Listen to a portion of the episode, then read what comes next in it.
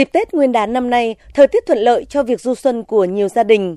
Ngay từ ngày mùng 2 Tết, các điểm du lịch tại Mộc Châu như rừng thông bản áng, cầu kính Bạch Long, thác giải yếm, đồi chè, phố đi bộ chợ đêm Mộc Châu vân vân luôn chật kín người.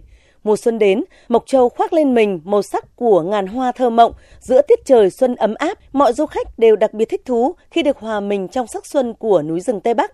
Chị Nguyễn Thị Ly, du khách đến từ thành phố Huế, nói. Đây là lần đầu tiên em để vào một mùa xuân ở một châu ấy. Cảm xúc đầu tiên khi đến đây là một cái không khí rất là tuyệt vời. Vừa có chút xe xe lạnh của đầu xuân và ban ngày thì nó rất là nắng ấm, tạo cho một cái không gian rất là tuyệt vời cho mọi người để du xuân và được sống trong một cái không gian cư thiên nhiên với đầy đủ cái sắc hoa và hoa quyện với một cái không gian của núi rừng. Du xuân đầu năm, nhiều du khách đã lựa chọn các điểm du lịch tâm linh để vừa lễ Phật, vừa hòa mình vào thiên nhiên tươi đẹp, yên bình và để cầu mong bình an may mắn cho gia đình. Anh Vương Thanh Hải, du khách tới từ thành phố Hà Nội chia sẻ. Mọi người đến đây có một không gian thư giãn, có một chốn yên bình trong chốn bộn bề của xã hội. Sang năm mới này thì mong mọi điều nó sẽ suôn sẻ hơn.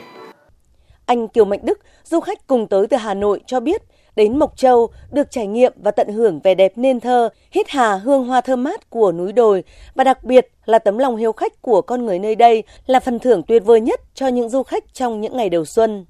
Mình cũng đã đi được ờ, một số nơi như là đồi chè, trái tim hay là vườn cam Thanh Bình, hang rơi, thác giải yếm và rừng thông bản án. Nói chung là con người ở Mộc Châu, Sơn La này thì là khá là thân thiện và nhiệt tình. Mộc Châu ờ, xứng đáng để mình đi.